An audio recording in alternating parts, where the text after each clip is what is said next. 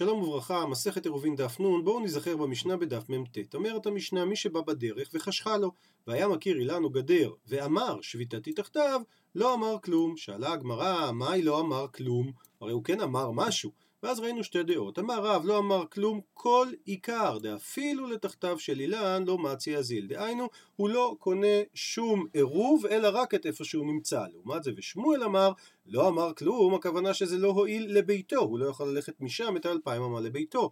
אבל לתחתיו של אילן, דהיינו מהמקום שהוא נמצא עד האילן, מצי אזיל, ונעשה תחתיו של אילן חמר גמל, והסברנו את הדבר הזה. בואו נזכר רגע גם על ידי ציור. הנה יש לנו פה בן אדם, יש לנו שטח שנמצא מתחת לעץ, אז לפי דעתו של רב, האדם יש לו רק את ארבע אמות במקום שהוא נמצא, ואילו לפי דעתו של שמואל, בכל מקרה השביתה שלו כן נמצאת מתחת העץ, רק מה, אנחנו נגיד שהאלפיים אמה מקוזזים מהשטח של העץ, ואת זה הסברנו בדף הקודם. אומרת הגמרא בדף נ, אמר רבא, מה איתמה דרב?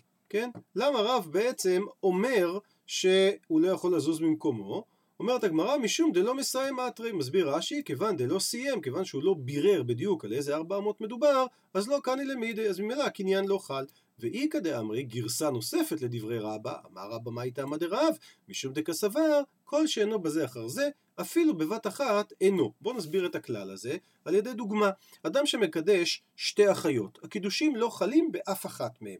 לעומת זאת, אם הוא היה הולך ומקדש את רחל, הייתה מתקדשת לו. אחר כך היה בא ורוצה לקדש את לאה, לאה לא יכולה להתקדש כי היא אחות של רחל.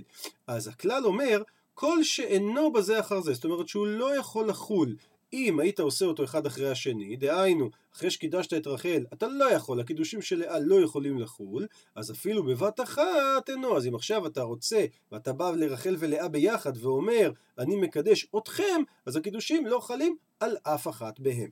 על אותו רעיון בדיוק פה, אומר רש"י, כל שאינו בזה אחר זה אפילו בבת אחת אינו, דכיוון דאם סיים ד' צפוניות, אינו יכול לחזור בו לברור ד' דרומיות, להיות לו שביתה גם כאן וגם כאן. הרי כשיש לו עץ, הוא, יכול, הוא צריך לבחור בדיוק את איזה ארבע יש לו, הוא לא יכול להיות גם בארבע אמות בצד צפון, גם בארבע אמות בצד דרום, ובגלל שאי אפשר לקנות שתי שביתות, גם ארבע פה וגם ארבע פה, ממילא זה לא חל כשהוא אומר את זה אפילו בבת אחת. אומרת הגמרא, מה נפקא מינא ביניהם? מהי בניו בין שני הטעמים של רבא לשיטת רב? עונה הגמרא, איכא בניו, מה ההבדל?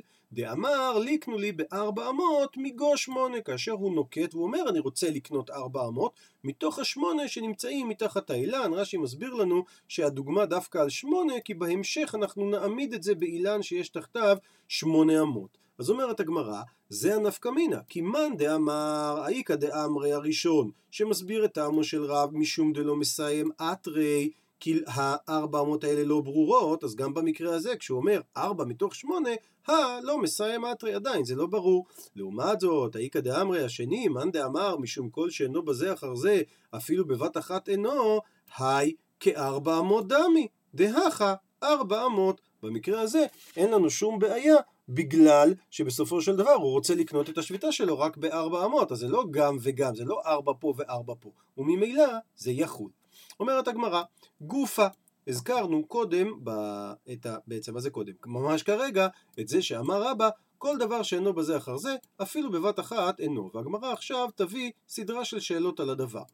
טבעי שאל אביי לרבא, המרבה במעשרות, פירותיו מתוקנים, ומעשרותיו מקולקלין. מסביר לנו רש"י את המציאות.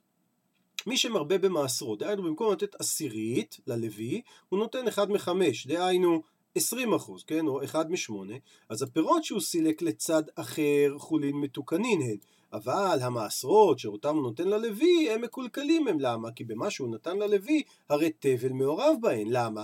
שכשנתן את הקו השמיני, הרי הוא צריך לתת רק עשירית. ברגע שהוא נתן יותר מזה, לא חל שם המעשר, אלא על הראוי למעשר. לעומת זה כל השאר שנתת ללוי הוא תבל, כי עליו לא הפרשת. ומעשר, בהדיא אמר רחמנה, שיעור אחד מעשרה. זה לא דומה לתרומה ששם אפשר לתת אותה כמה שאתה רוצה. יש עין יפה, יש עין רעה, יש עין בדודית, אבל למה? כי התורה לא הגבילה. בתרומה לא כתיב בשיעור, אבל במעשר יש שיעור עשירית, וממילא כל דבר שאתה נותן מעבר לזה הוא בעצם תבל. ועל זה שואל אביי, עמי, למה אתה אומר שפירותיו מתוקנים? דהיינו שבנתינה שלו כן יתבצע גם אקט של תיקון הפירות. למה? לימה תאמר, כל שאינו בזה אחר זה, אפילו בבת אחת, אינו. הרי אי אפשר להפריש מעשר אחרי מעשר, אז ממילא כל שאינו בזה אחר זה, גם כשאתה מפריש את הכמות הגדולה, אז זה לא חל בכלל. עונה הגמרא, שאני מעשר דאיתי לחצאין. יש מציאות שאפילו אם נתת את כל ה-20%, כל ה-20% האלה כן יתפסו לעניין מעשר. איך? דאי אמר תקדוש פלגה פלגה דחיתתה קדשה. מסביר רש"י שאני מעשר, דלאחי פירותיו מתוקנים למה? דעל כל גרגר וגרגר שבו חל השם עליו לפי חשבון הראוי למעשר. כגון, מי שהפריש אחד מחמישה, אז קדש כל גרגר חציו, הוא הפריש אחד מחמישה, דהיינו עשרים אחוז, והוא צריך רק לעשות עשר אחוז, אז אני אומר, כל חצי מה-20 אחוז האלה נהיה קדוש. אבל לעומת זה גבי שביתה אבל כשהוא צריך 400, ליקה למי מרדשייך בכל תחתיו של אילן. אתה לא יכול להגיד שבאילן, שנניח יש בו 800, אז חצי מכל אמה, אין דבר כזה, 400 כהדדה בעינן, צריך ש-400 יהיו ברצף, ולכן ממילא אין קושייה לגבי המרבה במעשרות. ממשיכה הגמרא לשאול, והרי מעשר בהמה דלייטה לחצאין. בוא נסביר מה זה מעשר בהמה.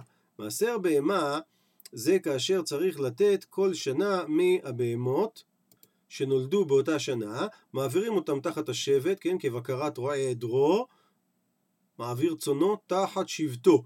אז אנחנו מעביר אותו תחת השבט, והוא אומר, העשירי יהיה קודש להשם. עכשיו, לגבי המעשר, יש כאן כאילו בעצם את ה... אה, הנקודה שאותה ענינו לגבי מעשר פירות, ששם פלגה פלגה דחיטטה קדשה, כן, ששם כל גרגר של חיטה, אני אומר, אפשר ש-50% ממנו יהיה קדוש, הדבר הזה לא מתקיים במציאות של מעשר בהמה, ולכן רלוונטי לשאול עכשיו על מעשר בהמה, כן? אז מעשר בהמה דלית אל החצאין, שם אי אפשר שחצי מהצאן יהיה אה, מעשר, ובכל זאת, ואמר רבה, יצאו שניים בעשירי וקראן עשירי עשירי, עשירי ואחד עשר מעורבים זה בזה. כן? דהיינו, אם יצאו שניים בעשירי, ולשניהם הוא קורא את המילה עשירי, עשירי יהיה קודש, אז גם העשירי וגם האחד עשר מעורבים זה בזה. בואו נראה רגע ציור של הדבר הזה. הנה, יצאו שניים ביחד, כן, מתוך הדיר, ולשניהם הוא קורא עשירי, אז הדבר הזה, המציאות הזאת היא ששניהם, גם העשירי וגם האחד עשר, הם קודש. למה? והרי אנחנו אמרנו שלפי הכלל כל שאינו בזה אחר זה אפילו בבת אחת אינו. בואו נראה את זה ברש"י. והרי מעשר דלת לחצאין די אמר חצית לזה חולין והחצי מעשר לא אמר כלום כן להיקדש לחצאין למה דכל אשר יעבור תחת השבט העשירי יהיה קודש לשם וגם, ולית אינמי בזה אחר זה, למה? שאם קרא לעשירי עשירי, ואחר כך יש לו את מספר 11, ול-11 שוב הוא קורא עשירי, אינו קדוש, כי עשירי כבר תפס. וכי קרא לשניים עשירי בבת אחת, אנחנו כן אומרים שאחד מנהי הוא מעשר גמור, ואמר רבא, עשירי ואחד עשר מעורבים זה בזה, כי אחד מהם הוא המעשר, והשני, האחד עשרה, כשהוא קרא לו עשירי. אז עכשיו אתה לא יודע מי מהם עשירי, אבל למה זה חל? הרי אילו אבי ידע בי, כגון שטעה וקרא לה עשירי תשיעי, ולאחד עשר עשירי, קיימה לה, אנחנו יודעים שעשירי הוא מעשר, והאחד עשר הוא קרב שלמים. ומה ההבדל אומר רש"י, מה בין שלמים למעשר? שהשלמים טעונים שמיכה ונסכים ותנופת חזה, כן יש הבדל לגבי דיני הקורבן, ושוק ונפדים במומן ותמורתן קרבה, מה שאין כן במעשר, כל מיני דינים של קורבן. והשתא דקראן בבת אחת. עכשיו שהוא קרא לשניים האלה שיצאו, הוא קרא להם עשירי, והוא לא ידע איזה מהם זה עשירי גמור, ואיזה מהם זה האחד עשרה שקראת לו עשירי, אז באו תרוויו, צריכים שלשניהם תעשה תנופת חזה ושוק ושמיכה, כן? תעשה להם בעצם מספק את התנופה של החזה וגם את השוק ואת השמיכה, ועל זה אומר רש"י, וליבי אומר, דנו מברך על התנופה ועל השמיכה. למה? כי לא יהיה ברכה לבטלה, כי אתה לא בוודאות יודע מי מהם הוא המעשר ומי מהם הוא השלמים. וגם לגבי הנסכים יביא נזקי קורבן אחד על תנאי ויתנה. אם זה שלמים יהיו על זה, ואם לאו יהיו על חברו. לענייננו, או סליחה, אתם יודעים, לפני ענייננו, תראו תוספות, תוספות אומר, הגיע רש"י בפירוש בכתב ידו. דשניהם יראו, זאת אומרת לא שכמו שהוא אמר קודם וקראנו את זה פה ברש"י שתביא אותו על תנאי ואל תברך, אלא ששניהם יראו עד שיסתאבו, ייפול מום, ואז תוכל לקנות. למה? לפי שאין מתן דמיהם שווה, כי השלמים טעונים ארבע מתנות, ולעומת זה המעשר, רק מתנה אחת. מדובר על לתת את הדם על קרנות המזבח, והדין שם שונה, ובזה אין פתרון. לכן יראו, והוא יחלל את המעות בדמי היפה שבהם, ואז הוא יתנה על הכסף, ויאמר כל מקום שהם שלמים, יהיה מחולל על דמים האלו, ויאכלו שניהם במומן בתורת מעשר. בסדר? אז אנחנו רואים כאילו שני פירושים ברש"י כאשר תוספות מביא את זה. לענייננו, נחזור רגע לרש"י, עלמא תאמר מדחל שם מעשר אחד מנהי, ומזה ששם מעשר כן חל על אחד מהם, שמע מינה שאף על גב דלא קדיש אחד עשר, בכל זאת אם הוא קרא לה עשירי עשירי, אז הוא כן עשירי. וזה שהוא קרא לה אחד עשר עשירי, כן, עד אפילו אחי, כי קראן בבת אחת אנחנו רואים קדיש חד הוא בעשירי. ולכאורה זה סותר את הכלל שאמרנו שכל שאינו בזה אחר זה אפילו בבת אחת אינו, אז הנה הוכחה כנגד. עונה הגמרא, שאני מעשר בהמה, דאיתי בזה אחר זה. כן יש מציאות שיכולים לחול בזה אחר זה, איך זה קורה? אם בטעות, אם הוא קרא שם בטעות, דתנן ששנינו, קרא לתשיעי עשירי. ואז כולם צעקו לו, אה, מה אתה עושה? והוא לא הבין, והוא חשב שהוא התבלבל, אז גם לעשירי עכשיו שיוצא הוא עוד פעם קורא תשיעי. ושוב פעם כולם צעקו לו, אה, מה אתה עושה? אז עכשיו לאחד עשר הוא קורא עשירי. אז יוצא שלשלושתן הוא קרא... אה, כן, לשלושתם הוא קרא, סליחה, לא לשלושתם, לתשיעי הוא קרא עשירי, לאחד עשרה הוא קרא עשירי, ודווקא לעשירי הוא קרא תשיעי. אז אומרת הגמרא, שלושתן, אומרת המשנה, שלושתן מקודשים. אז אתה רואה שיש מציאות שאפילו שזה בזה אחר זה, זה חל. אז ממילא יוצא שמעשר בעינה לא עונה על הקריטריון של כל שאינו בזה אחר זה, אפילו בבת אחת אינו, כי יש מציאות שזה כן נמצא בזה אחר זה. אז שואלת הגמרא עכשיו שאלה שלישית, והרי תודה דלייתא בטעות ולטא בזה אחר זה, ו... בואו נראה את זה רגע ברש"י, והרי תודה דלייתא בטעות, אם הפריש, כן, אנחנו לא מדברים על קורבן תודה, אלא על לחמי תודה, צריך להפריש 40 חלות. דלייתא בטעות, אם הוא הפריש לחמי תודתו וטעה, והיה סבור שהוא לא הפריש, אז הוא עוד פעם הלך לאנג'ל, קנה עוד פעם 40 חלות אחרות והפריש אותן, הן לא מתקדשות, למה דהה טעה? ותנן, אין הקדשאות, אינו הקדש.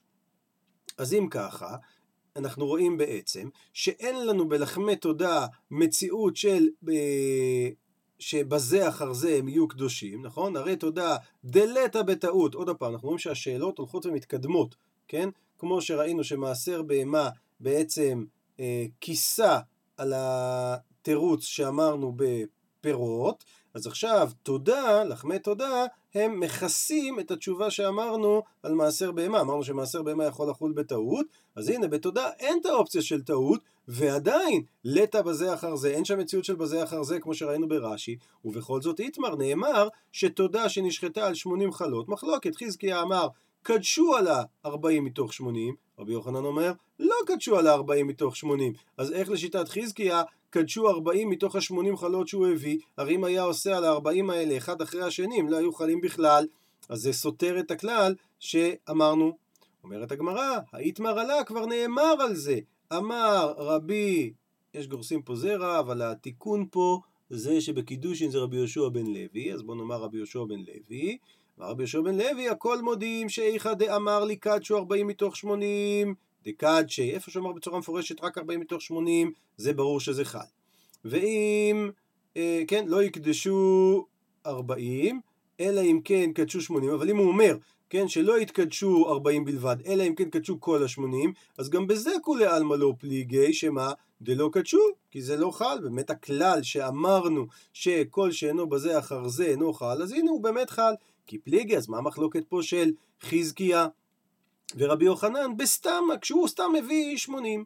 מר סבר לאחריות כמכוון ועל תנאי אייתנאו, מסביר לנו רש"י, הוא הביא את זה לאחריות, הוא אחד כזה שרוצה שהכל יהיה סגור כמו שצריך. אז הוא אמר, אם יעבדו או יטמאו, חציין, אז הוא ייפטר על ידי החצי השני, וממילא זה בעצם כאילו הוא אומר יקדשו 40 מתוך 80, כי הוא מביא אותם רק לביטוח, אה, כיסוי, כן? לאחריות כמכוון. לכן זה שהוא מביא 80 זה על תנאי. וזה בעצם שיטת חזקיה שאומר 40 מתוך ה-80, הפכנו דף. לעומת זאת, מר סבר, שזה רבי יוחנן, שלקורבן גדול כמכוון, כן, שהוא בטעות חושב שבאמת הוא הולך להביא 80. מציאות כזאת זה ודאי לא אפשר, אומר רש"י, ולכן ב-40 מיני הוא לא אמרינן דליקט, שהוא באמת הכלל פה תופס, שאנחנו, לא, שאנחנו אומרים, כל מה שלא יכול להיות בזה אחר זה, גם ביחד לא חל, ולכן לא יחולו עליהם שביתה בכלל. אז בעצם עד לפה ראינו שלוש ניסיונות שנבנו אחד על גבי השני לנסות לערער את הכלל של כל דבר שאינו בזה אחר זה אפילו בבת אחת אינו ולא הצלחנו לערער את הכלל הזה. אנחנו חוזרים לעניין השביתה של האילן. אמר אביי, לא שנו אלא באילן שתחתיו י"ב אמה, אבל באילן שאין תחתיו י"ב אמה, הרי מקצת ביתו ניכר. מסביר לנו רש"י, אילן שיש בו י"ב אמה או יותר, דאיקא למימר שיש, שהוא אפשר לומר שהוא התכוון לקנות שביתה ארבע אמות בצד הזה, בהאי גיסא, או בצד אחר, או באמצע. דהיינו, מה שרב אמר בעצם, זה אני לא יודע איפה נמצאים הארבע אמות האלה. אבל אם אין תחתיו י"ב אמה, כן? זאת אומרת רש"י גורס, אבל אם יש י"א, אז הרי ביצת ניגון ניכר. למה? כי יש לך לברור שיעור שביתה בתוך י"א הללו. כי על כורכך מקצת ביתו בתוכם. איך? באיזה אופן? ומה עינינו? ארבע מציאתה, בארבע שנמצאות באמצע, שם ודאי יש לו חלק מהשביתה. למה? דאי בדידו אמר שפיר. אם הוא התכוון לארבע האלה של האמצע, אז ודאי אנחנו יודעים איפה הם נמצאים.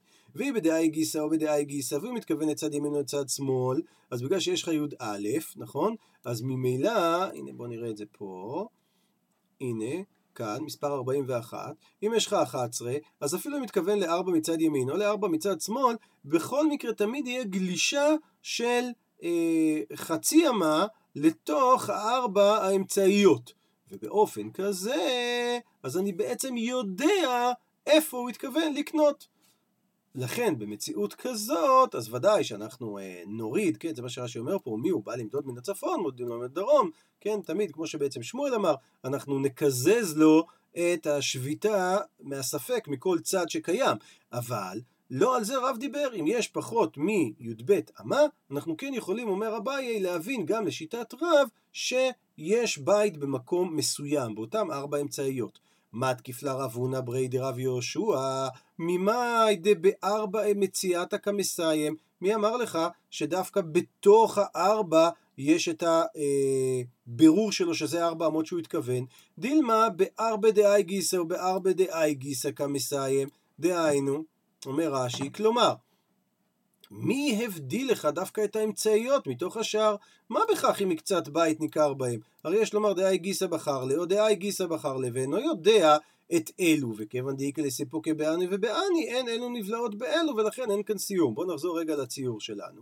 אביי אמר, אנחנו יכולים לראות מתוך הארבע אמות המרכזיות האלה, מתוך הארבע אמות המרכזיות האלה, אנחנו בעצם יכולים בוודאות לדעת שזה נמצא בהם. כי זה נמצא או בצד הזה, או בצד הזה, או בכל הארבע. אבל דווקא על הדבר הזה מתקיף רב הונא ברדר רבי יהושע, הוא אומר, אתה לא יודע שיש לך את כל השיעור של הארבע. אתה לא יודע אם זה נמצא בצד הזה, אתה לא יודע אם זה נמצא בצד הזה. ולכן בעצם הוא לא מקבל את הדבר הזה, והוא גורס אחרת. אלא אמר רב הונא ברי דרב יהושע, לא שנו מה שרב נחלק ואמר אין שום קניין אלא באילן שתחתיו שמונה אמות. כי אם יש לך אילן שתחתיו שמונה אמות, אז באמת אנחנו לא יודע אם זה ארבע בצד ימין או ארבע בצד שמאל. אבל באילן שתחתיו שבע אמות, זין אמות, הרי מקצת ביתו ניכר. אם יש לי רק שבע אמות, אז אני כבר יכול לדעת בוודאות מוחלטת שהאמה האמצעית היא אמה שבוודאות זה מקצת ביתו. לא כמו קודם שלא ידעתי האם, כן, בהעמדה של אביי, האם זה בעצם נמצא בצד ימין של ה-400 או בצד שמאל של ה-400.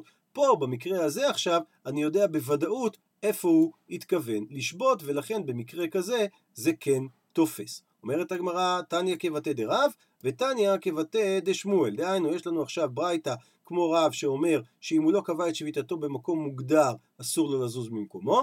יש לנו ברייתא כבתי דשמואל, שהוא אומר שגם באופן שהוא לא קבע את זה בצורה ברורה, הוא כן יכול ללכת אלפיים אמה לכל רוח, רק הוא מפסיד את השטח ששם הוא לא הגדיר.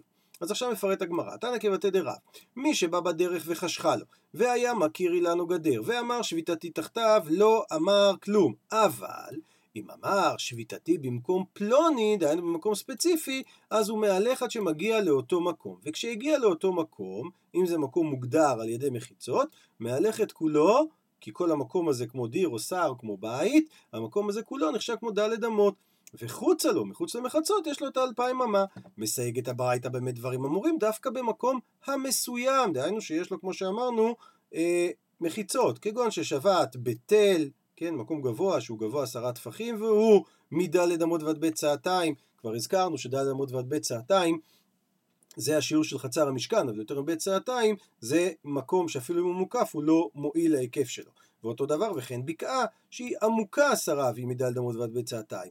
אבל אם זה מקום שאין מסוים, דהיינו שאין לו בעצם מחיצות, אז במקרים הזה אין לו אלא דלת אמות. עוד דין על הדרך, היו שניים, כשאחד מכיר ואחד אינו מכיר את אותו אילן או גדר, אז זה שאינו מכיר יכול מוסר שביתתו למי שמכיר, והמכיר אומר בשביל שניהם שביתתי במקום כל פלוני, וגם בזה, במה דברים אמורים? כשסיים דלת אמות, דהיינו שהוא בירר אותם בצורה ברורה, כן? שקבע, אבל אם הוא לא סיים דלת אמות שקבע, לא יזוז ממקומו, והנה הדבר הזה ודאי תואם לחלוטין לשיטת רב. שואלת הגמרא על המה ותהיה ותיובתא דשמואל, יש פה ברייתא שהיא מפורש נגד שמואל.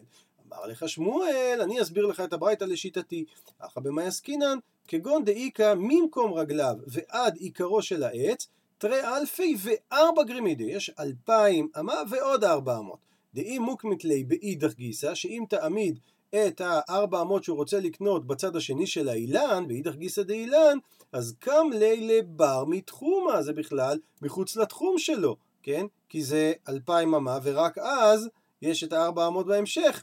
ואז אי סיים דלת אמות, אם הוא מברר לך בדיוק איזה דלת אמות הוא התכוון, אז מצי אזיל. אבל אם לא, לא מצי אזיל. בואו נראה את זה רגע בציור. האדם יש לו אלפיים אמה עד תחילת העץ, ואז עוד ארבע אמות עד העיקר. עכשיו, יכול להיות מציאות, אם הוא לא סיים, דהיינו לא בירר איזה ארבע אמות, שבעצם הארבע אמות שלו זה איפה שנמצאת פה האות א', וזה בכלל נמצא מחוץ לתחום שלו, והוא לא יכול להגיע אליו. במקרה כזה אומר שמואל, באמת, אתה לא יכול לזוז ממקומך. לעומת זאת, מה ששמואל דיבר במשנה, בזה אין בעיה, כי שם מדובר שהאילן כולו נמצא בתוך תחום האלפיים ממש של הבן אדם. אז עד לפה זה היה תניא כבתי דרב, ואיך שמואל מסביר את זה. עכשיו, הצד השני, תניא כבתי דשמואל, מי שטעה ועירב לשתי רוחות, או כמדומה הוא שמערבין לו לשתי רוחות, זאת אומרת יש לו טעות, הוא חושב שאפשר לערבב לשתי רוחות, או שאמר לעבדיו צאו ועירבו לי, ואחד העבדים, אחד עירב עליו לצפון ואחד עירב עליו לדרום, אז הנה הברייתא אומרת, מהלך לצפון קירובו לדרום, ולדרום קירובו לצפון. ואם מצאו עליו את התחום, לא יזוז ממקומו. מסביר לנו רש"י את המציאות הזאת, מי שטעה ועירב לשתי רוחות לדרום ולצפון, או היה נדמה לו שמותר לעשות כן, והוא חשב שאפשר ללכת בשח... בחצי יום בשחרית בצד האלפיים בצד ימין וערבית כאן, וכיוון שנתכוון לשתיהם, ורק אחת בעצם היא קונה, אבל הוא לא יודע איזה היא, אז נותנים עליו חומרי זו וחומרי זו, שזה אומר שהוא מהלך לצפון קירובו לדרום, ולדרום קירובו לצפון, דהיינו, הוא מהלך לביתו לצפון כשיעור התחום שמתאפשר לו מצד עירובו של דרום. ולצד צפון, ומהלך לדרום מביתו כשיעור התחום שמניח לו העירוב של צפון לצד דרום. בואו נראה ציור של הדבר הזה.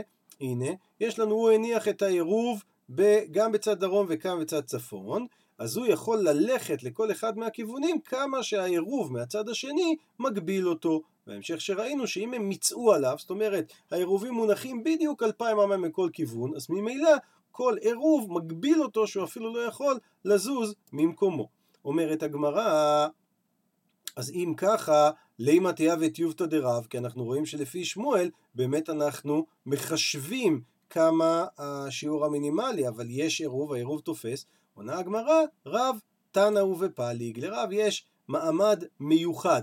רב הוא תנא, הוא יכול לחלוק, או יש לו מעמד שהוא יכול לחלוק על תנאים. עד לכאן דף נ'.